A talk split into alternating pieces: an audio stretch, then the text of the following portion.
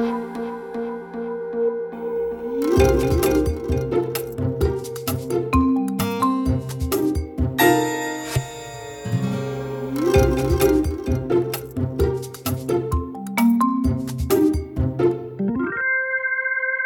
to Managing Marketing, and today I get a chance to sit down with a old friend, not old, but a friend I've known for a long time, uh, Peter Anderson, who is a freelance automotive journalist um, of quite uh, some renown. Welcome, Peter. I hope I'm of some some renown. Well, um, yes, I think uh, you get your name out there quite a lot, uh, attached to a whole lot of uh, stories about uh, motor vehicles. Well, I'm an attention whore, so that probably helps.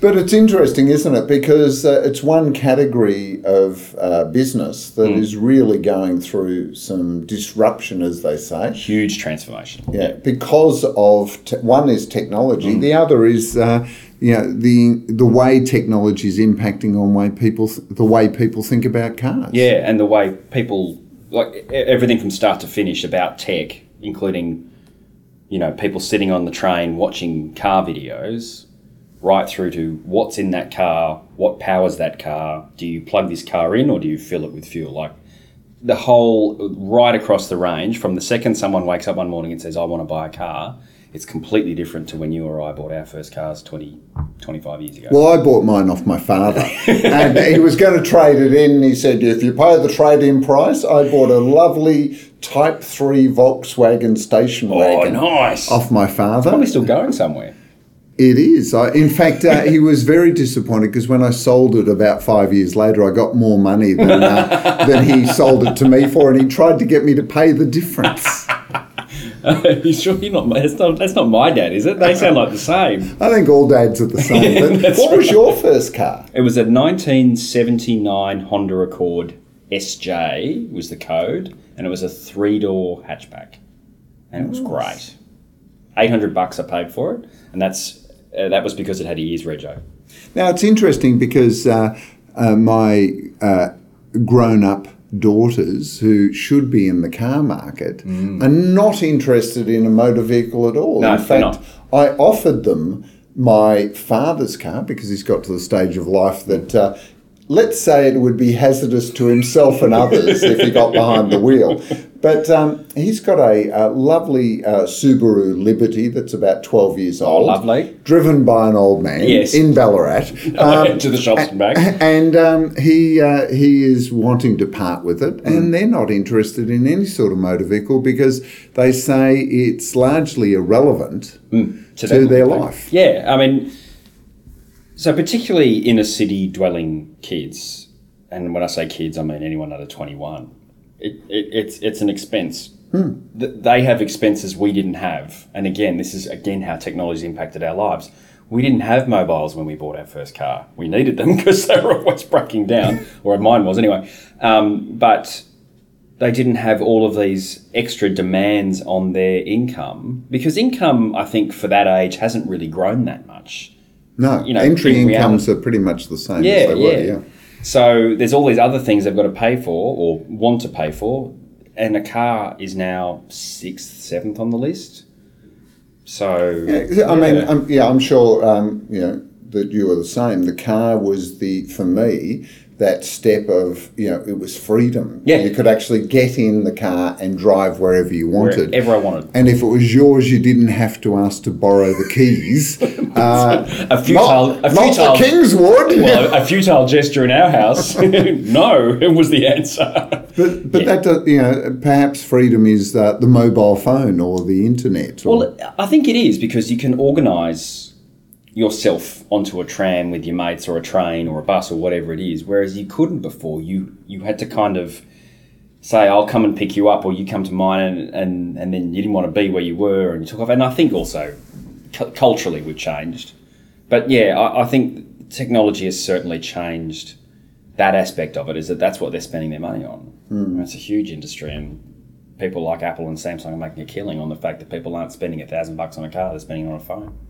It's, uh, it's interesting because the book um, Marketing to Millennials says that the hierarchy of needs for the millennial at the very base says Wi Fi. Yeah, yeah, that's right. Even, even before food, clothing, uh, shelter, and warmth, is Wi Fi is the base need. That's the first thing my son looks at. He's 15. It's the first thing my son looks at when I say, oh, you know, we're going to go to Canberra for a couple of days, whatever it is. You know, we've got a Yeah. car, we want to take for a drive, we go to Canberra or, or something like that. And the first thing he does is check if it's got Wi Fi or if we're going to Katoomba for a drive, because we'll go up to Katoomba for a coffee, and he says, oh, I'm not coming. Why? There's no Wi Fi. And, oh, right, okay. Right. like, it's that fundamental.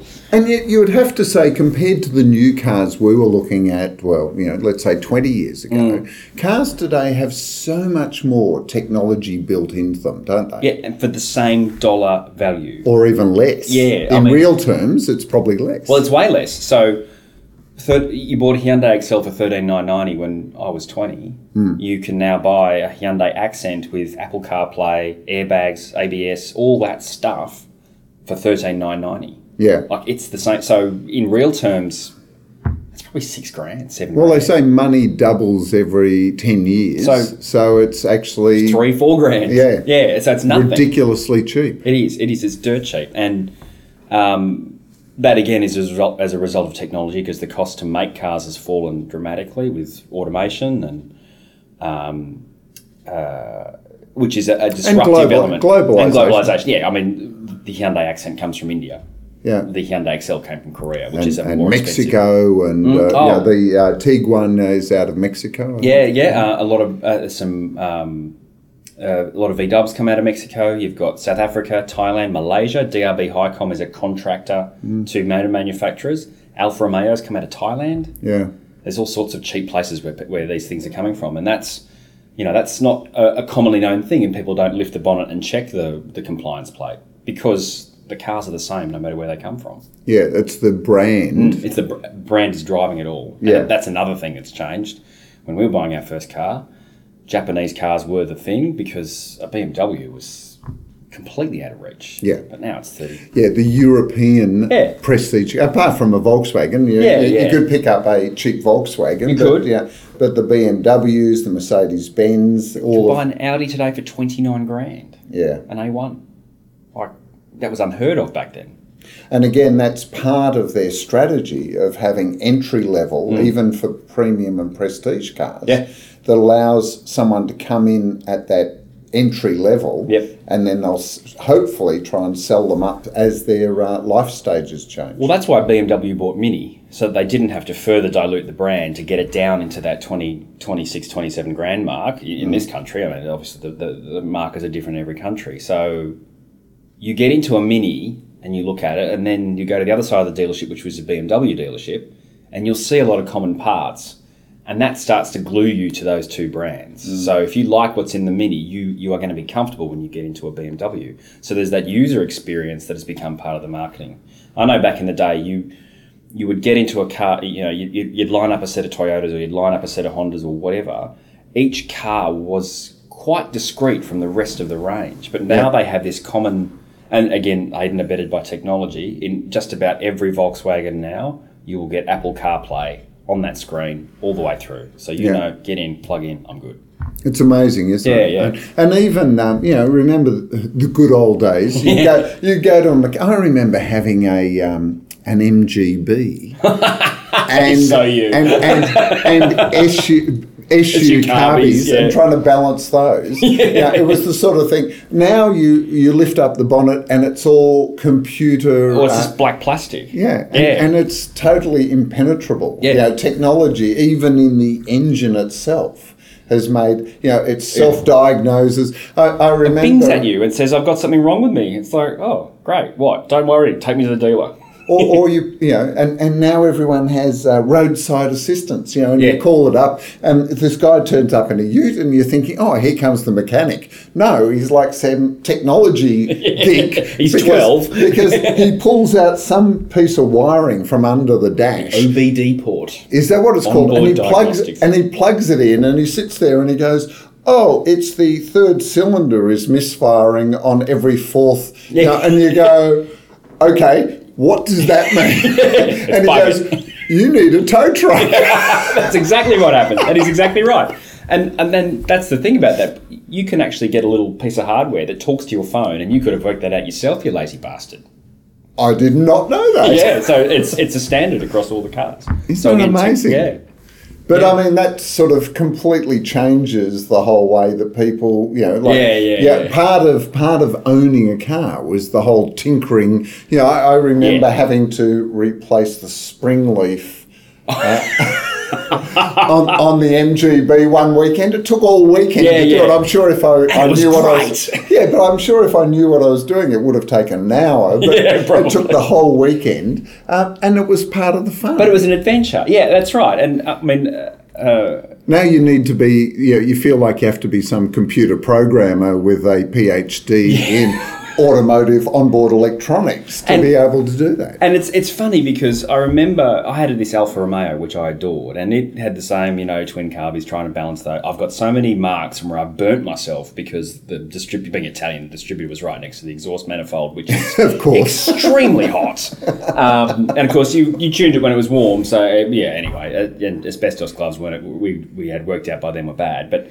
Um, the, Only if you chewed them and and, and sniffed the fibres. That, Yeah, yeah. that's right. But you know, anything could have gone loose in that engine and torn it up, and that would have been the end of it. But um, the that experience has largely gone away in cars, and I what I think car companies have discovered is people liked the rawness of that experience. So, so now cars are all farting and spitting and popping, Yeah. particularly the sporty end, because that's what people remember. What, like people my age and your age as well, we remember that cars made those noises and Yeah. they became really anodyne. And then suddenly they decided, oh no, we're going to make them interesting again. And again, that's technology driving that because an engine management system just dumps unburnt fuel and makes it go bang Yeah. rather than it being out of tune. yeah, it's actually planned. Yeah, make yeah. Because I, I remember uh, the MX-5, the Mi- uh, the Mazda Yeah. Miata, that they, they had this big thing about how they tuned the uh, the muffler Oh, to give it a particular sound that was reminiscent of uh, the Lotus Elan. yes. But not exactly the long. same because that could have been breaching their copyright. yeah, could have, as if Lotus would have gone, yeah, that's happening. Lotus wouldn't have even noticed. I mean, they were more in trouble of MG actually going, hang on, that's basically an MG. But yeah, but more um, reliable. yeah, that, well, that's right. It actually both. works. Yeah, that's right. Yeah, well, exactly right. Yeah, you got a Mazda that actually turns on every time you get in it. Um, and I think uh, it- it's interesting how technology is being used to bring back that old experience, but without all the bad stuff of that old experience, like getting oil on your hands. Yeah. But it is interesting because uh, a, a friend of uh, my son's, he's a bit older, he's just bought a 1981 Corolla. Wow. And I said, "Oh, mate, for the money you could have bought, yeah, That, oh, that it's way older than qualifies, him." that- but that qualifies as uh, Historic vintage or veteran. One of those. I think twenty-five years. It's Historic, veteran. historic. Historic. Oh, you're right. veteran. You're right. Yeah, so, so Veteran, you got to join. He's have to join. Yeah, actually, you should do that because it'll save him a lot of money. Um, but uh, he said he just wanted that really completely analog. It wasn't how he explained it, but he wanted that analog experience Hmm. that technology has taken away from cars. The sense of actually driving Yeah. the automobile rather than Yeah. just being a passenger in it. Yeah. I And mean, yet, okay, so at the other extreme, you know, we're hearing a lot, and some people say it's 10 years away, some say 20, Mm. somewhere, uh, around the whole autonomous motor vehicle. Yeah.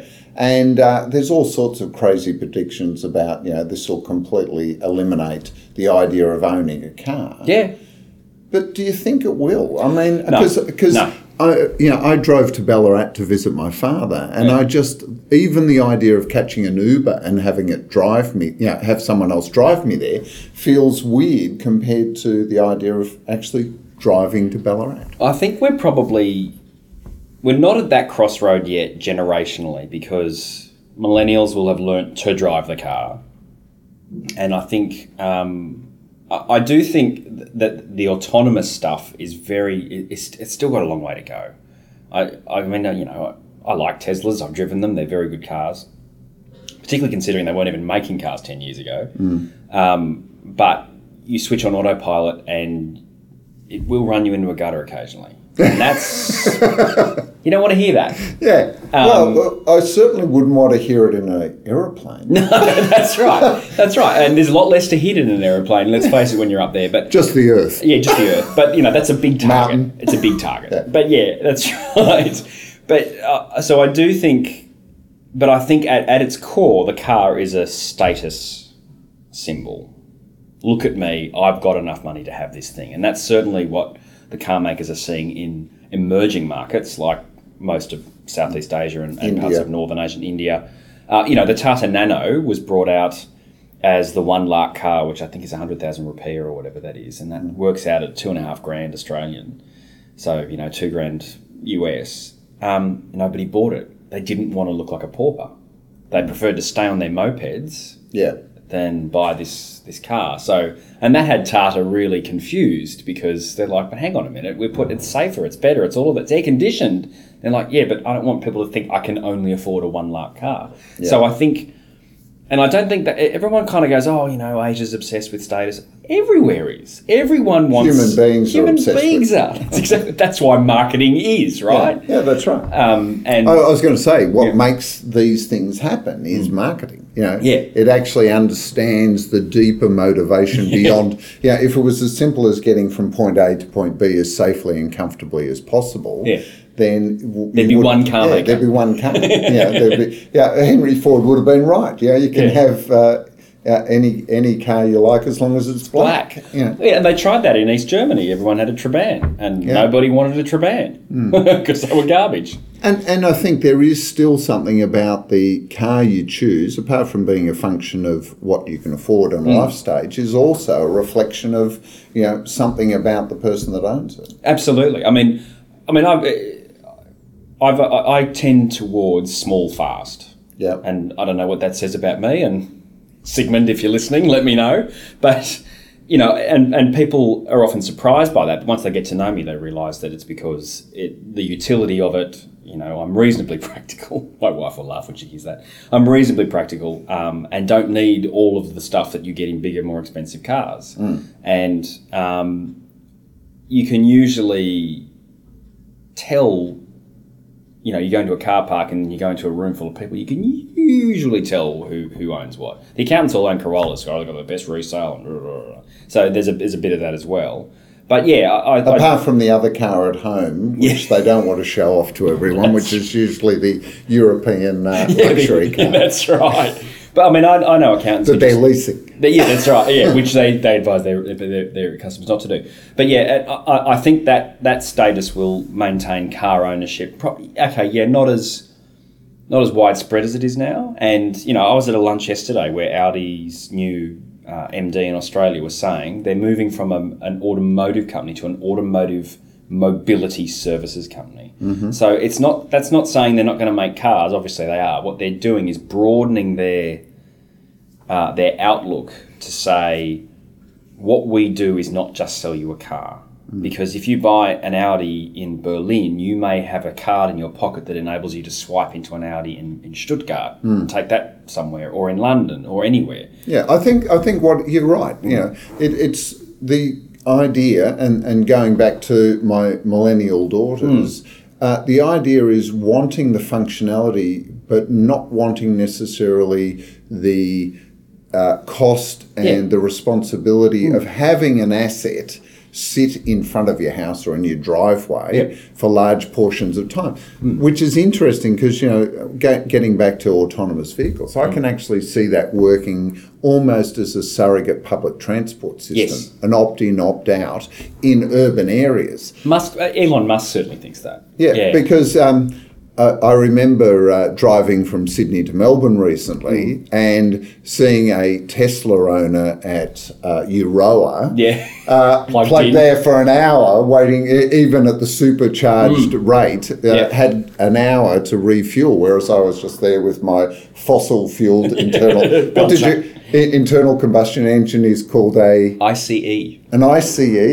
Uh, I was just there going, click, thank Mm. Done. you, and I'm I'm back on the road. Yep.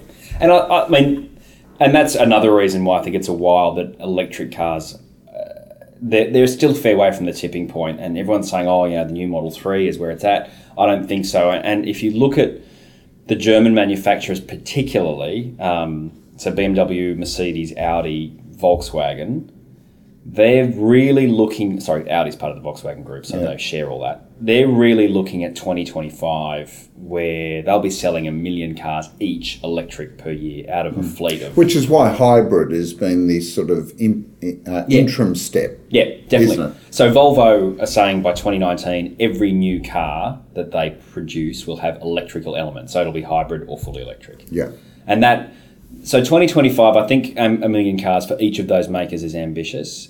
But uh, Audi didn't say they'd have a million. But um, there's certainly, they're more cautious than Tesla. Tesla's gone all in and they could because that's where they started. Um, And, and they were there deliberately to disrupt Yeah. the whole industry. They Yeah. Wanted to prove a concept to disrupt the industry. and they did. But it's interesting that what it, what hap- what I expected to happen early on did, where a few car makers kind of got involved. So Toyota owned a decent chunk, Yeah. But they've divested that chunk because I think they've learnt all they wanted to learn or got nothing out of it, one or the other, and have gone their own way. And everyone is going their own way. I mean, Hyundai is still fiddling around with hydrogen. Mm-hmm. So whether that's fuel cells or Kaboom! yeah, that's right. How do we control that combustion? well, uh, having you know they they've had a bunch. They've had a fleet of iX35s, which is the old what is now called the Tucson, kicking around Paris on hydrogen for the last two three years. Nothing's exploded. No, I just uh, Yeah, yeah. I, I actually blew up my uh, father's uh, workshop with a small hydrogen uh, experiment. As I think I was about fifteen. Oh, so you're uh, the inspiration for young Einstein. Yeah, well, I, I understand the explosive and combustible nature of hydrogen gas, especially when it's mixed with oxygen and ignition source. Yeah, it goes bang. yeah, Yeah. it goes bang. Which is time. helpful in engines because when it goes bang, it produces oxygen. That's why. Water. and water. Yeah, Yeah, and heat. yeah, but not carbon dioxide. Not carbon dioxide, but you got to produce a lot of carbon dioxide to get the hydrogen out of the out of the water. So That's true. Yeah, so I think electric is where it is going to go, and electric's got a perception problem in Australia, particularly because of our lack of infrastructure and the government looking the other way. Um, but in places like the US, it, it's it's moving and moving quickly. because I spend quite a bit of time in China. Mm. And one of the things I was I was in Xi'an, which is in the traditional coal mining area, uh, and suffers a lot from air pollution. Mm. Yeah, Every taxi I got into was an electric vehicle interesting.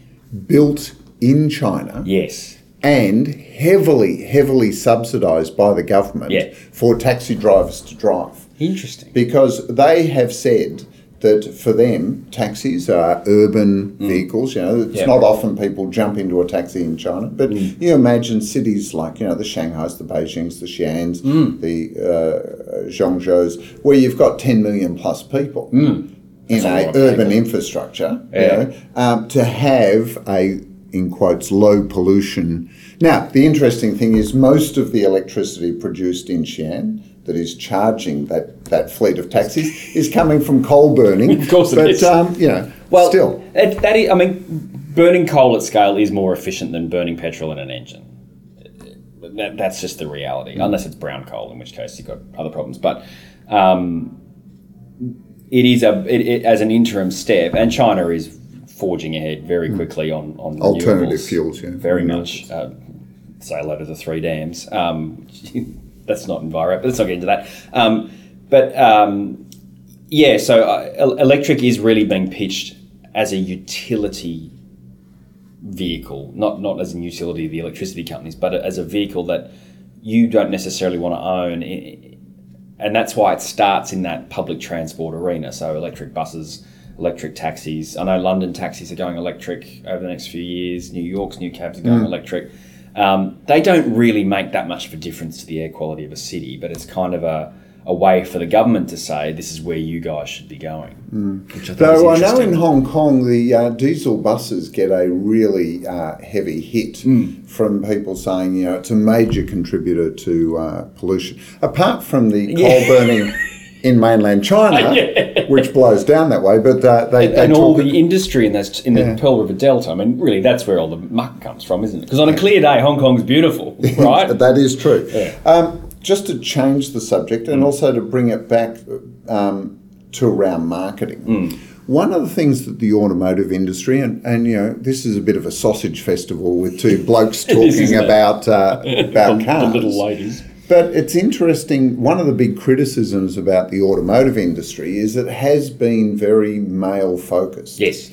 And yet, uh, I've seen figures of between 70 and 85% of or motor d- uh, purchase decisions are actually significantly influenced or made by women. Absolutely. Um, we've had in the past year, I remember Ford did it a few years ago of really putting a push on marketing to women. Yep. And, and recently, uh, General Motors in the industry made a comment about, you know, they need to be more focused on women. But what what is going on with it as a category or an industry where it is a sausage festival? Um, I think just because the traditional male dominated areas of things like engineering were very much a male just was and and, Yeah. and, and when you when you talk to people who've worked in engineering and in design and in construction and motor in the motoring world, it's all men.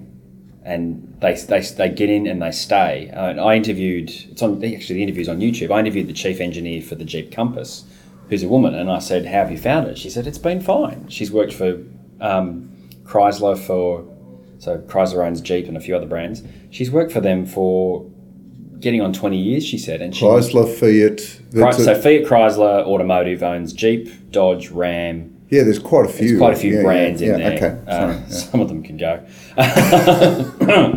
Although the new Jeep Compass is very good, uh, right, and that's down to Audrey. Audrey was her name, and she said it's actually been fine. She never felt that she couldn't be there. Right. Uh, and given that she was, um, you know, working in a, a very male industry, and she wasn't um, a particularly, um, she didn't strike me as someone who's really had to, to get punchy or, or, or be one of the boys. And, um, you know, we talked about that. And she said it was just having the skills, and, and women weren't, aren't, women our age, so I think we were about the same age, aren't encouraged into that, that sort of uh, profession. And I think women generally have been scared off. I mean, I think I saw. a But even even at, sorry, but Yeah. even at uh, the dealerships, you know, you walk into most dealerships, it's very male dominated world. Yeah, and and when you look at the advertising and marketing, it seems to be primarily male focused. And Hmm. you know, we're talking about numbers like seventy and eighty percent Yeah. of the purchase decision. Yeah, uh, so where, where the premium brands have done well, and by those I mean Audi, particularly Audi, I think, have done quite well in the way they've de-sexed their advertising. It's it's much more Degendered. degendered, De- neutered it. No, Because uh, look, yeah. you have to say, car advertising is quite sexy. I mean, Yeah. you know, the sleek, you know, yeah, yeah, yeah. lines and Photographers always say that that uh, so one of the guys I work with who, who shoots video, who I shoot videos with, he calls himself an old TNA photographer. So he used to do stuff for Ralph and all Yeah. those guys. And he was saying to me very early on when we started working together that their cars. so he's a modern man. yeah, he's a mod man. He is actually. He's a great bloke. And he says that photographing cars is very similar to photographing bikini models because of the curvatures and all of that stuff. And I thought, and I just I looked at haven't him. met many bikini models that have so many reflective surfaces because I know most of the uh, cinematographers say the hardest thing about shooting a video of a car is it's got all these reflective surfaces, and when you pick up bad reflections, it just destroys the line of It the does. vehicle. Which you know, um, automotive designers spend a lot of time, apart from wind tunnels, to make sure that the air passes over that's efficiently. right, yeah. They also want visual appeal. Yeah, and and it's interesting because we there's a phrase that that not just journalists but enthusiasts use. They say that car looks like it's come from a wind tunnel, and the McLaren the fir- McLaren's first car in their modern era of creating cars was the MP412C, and it looked like it had just come out of a,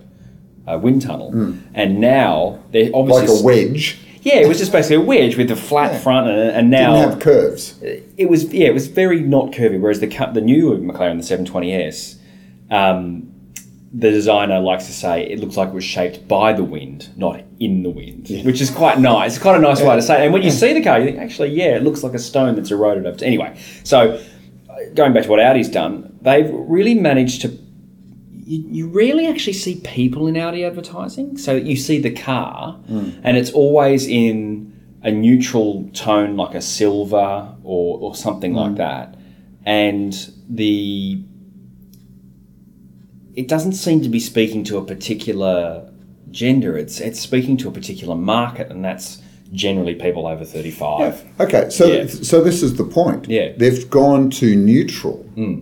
But do you can you think of any automotive manufacturer that is actually specifically aimed at, at women, as in had women in the in the um, advertising or marketing, or even had a very specific skew towards Yeah, so you, appealing to women? you get individual models that are like that. Yeah. So if you look at the current Mazda 2 ad in Australia, Yeah. there are three humans in it and they're all women. Mm-hmm. And um, the so the two, I think about I, I could be wrong, so don't quote me, but I think it's about seventy percent of buyers are women.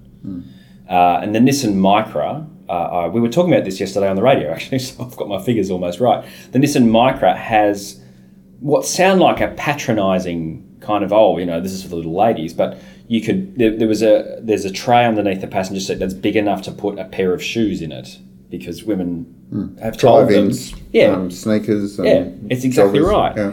so Well, it's dangerous driving in high heels. I I know. I've, Yes. I've tried it many times. Saturday night's your thing, right? Yeah. Um, so the there there's, there've always been individual models, but what has changed, and because of that figure you're talking about, seventy five to eighty percent, I think women are very much uh, one of the forces behind the rise of the SUV because their parents told them you want to be up high, you feel you're safer up there, uh, and you know women um, generally are physically smaller, so to have the bulk around them, it's a it's a safe kind of environment in those bigger cars, and and I know that um, the attention that I get in cars like a Q7 or an X3 is, is very much uh, female skewed. Like men are interested in the X5M, you know, the fast one with the V8. Women are interested in can I get seven kids, seven people into this? Can I do this? Can I do that? So, so it's, a, it's a practical element, and that that, that Is is it easy to park? Is do I feel safe? you yeah, know? yeah, and I think some of the some of the early autonomous stuff like auto parking was driven by female customers uh, as well. Uh, I remember BMW saying years ago, "We're not going to have auto parking on our cars." So why does this car have auto parking? Well, a lot of our female customers wanted it. And, and they're a significant part of the market. That's right, they? and they're busier in the car than most men are because they're often the ones dragging the kids to school and soccer and da, da, da, See, I've, I've. I've got a hypothesis, Peter, which is that the dealers rarely see women come in to do the deal on the car. I think you're absolutely right. So that from a dealer's perspective, and we know that dealers have a huge influence on the factory and the marketing Mm. because they say, you know, we're ultimately where the purchase decision is. Yep. Because women often don't feel comfortable going into that environment to buy a car. Mm. From a dealer's point of view, all purchase decisions are made by men. Yeah. And the bit that they're missing is he is sent there Yeah. to buy this car with this configuration, with the uh, and, Yeah, and yeah. this and this and, and this color because that's what she needs Yes, to fulfill her needs. and she's been able to sit on the internet at home on her phone and build that car, which again was something like if you came home with a brochure, yeah. you know, my wife. Uh, actually, he- here's a great example of, of just that. So that's my disconnect. Yeah. My disconnect is that all the research is telling them that women are such big decision makers. yeah, But the practicality is they're not actually going to buy it. I'm sure if women could Yeah. buy a car on the internet, if they built it Yes. and then just went like that Yeah. and got a deal, Subaru's doing that. yeah, Yeah. they would they would find that suddenly the number of women making those decisions is I think you did right. infinitely different to the ones that go into a dealership. Yeah, uh, but- and again, when you walk into a dealership from one of the, particularly the German premiums, there will be more than one female dealer in there, and they will go straight to the women. Yeah. Um, and I think uh, car dealers generally are dinosaurs, particularly the blokes. It's a very testosterone charged environment. They've got to sell, sell, sell, sell, sell. It's all about volume. And so it's that whole kind of Wolf of Wall Street vibe. Um, I've worked in car dealers, they're terrifying. Like, they just it is I really feel like going, apart from Peter Warren at Liverpool, uh, and this segment's brought to you by Peter Warren Motors. but it's I mean it is it is it is a very and um, you know men are terribly competitive and that's why I think again they dominate sales. I've worked I've, years for years I worked in IT where most of the salespeople were men and and I think that's the problem that the automotive industry has as far as marketing to women is that that that weak link is the dealer. And I, w- I would contend, I, I have a theory that if I were to fly to Beijing next week and go into car dealers, I will see far more female uh, dealers Yeah. than I do in Australia. Salespeople Yep. on the floor, Yep. ready to transact. Do whatever. And I, I- I think women f- find it difficult here because every dealer principal I've ever met is over 60. So he's not hiring women. Well, all they want to do is have kids, or all they want to do is this, or, or they're trouble, or whatever. You know, it's all garbage, of course. It's just And it, yet it's interesting because in the whole decision making process, they really are that, what does Google call it, the last 10 metres. yeah, the last, it's the final mile. Yeah, the last mile. Yeah. where, where, yeah, sure, the decision's made, but the fact is that no one goes into a dealer anymore just to suss it out. Yeah. The, a lot of the purchase decisions being made Absolutely done. online, you know, talking to friends, working Yep. out what the options are. Reading even- car journalists. yeah, reading reading reviews, Yeah. you know, about and and then even hunting around to see what the price range is. Yep. Because there's a lot of you know a lot of the market is driven by you know pricing and offers, Yep. especially towards the end of every month. yeah, that's right. Um, and then you know it's just a matter of going and closing the deal. Yeah, and uh, it's interesting because when I used to buy cars, I would actually take my wife because she took all the emotion out of it. Mm. Because she didn't care. She just wanted the cheapest car she could get her hands on that I wanted. So I'd say I want that car, and she'd say, "Great, just you you stand over Because there." Because she's not emotionally attached to the outcome. yeah, yeah. You stand over there. I'll sort this out, and she'd knock five grand off it, make the guy cry, and get floor mats thrown in. Like, which is, and that's another reason why I think the dealers go towards the men because the men. It's an emotional decision. It is an emotional decision for They're lot of men. thinking with their other brain. That's right. or their other other brain. Yeah. Um, and I, I do think uh, you know I've met a lot of men who oh I got a great deal on this car. No, you didn't. You really didn't get a good deal on this. And the wife will go, yeah. You know, like they roll their eyes and say, I was there and I watched him get sucked into this stuff. Uh, and I think that's really interesting. I, I do find women are much more practical at buying cars, which I think dealers don't like. So they push them away and it creates that Or cycle. create an environment that's not Mm. uh, inviting for women to attend. I went into a participate. redacted uh, Australian automotive manufacturer who is no longer manufacturing cars dealer for the first time in ages, and I thought, I don't want to be here. It's a very masculine, what my wife would call a masculine environment. Just the way all the furniture was, and um, you know, faded black and white stuff on the walls that did like that didn't present well. And I thought a woman is not. Most women are not going to come in here and feel comfortable buying a car in here. And I, I think that's again, it comes down to the dealer. No matter how much work is done at that marketing and PR level, if you go into a dealer and it's all wrong, they're in trouble.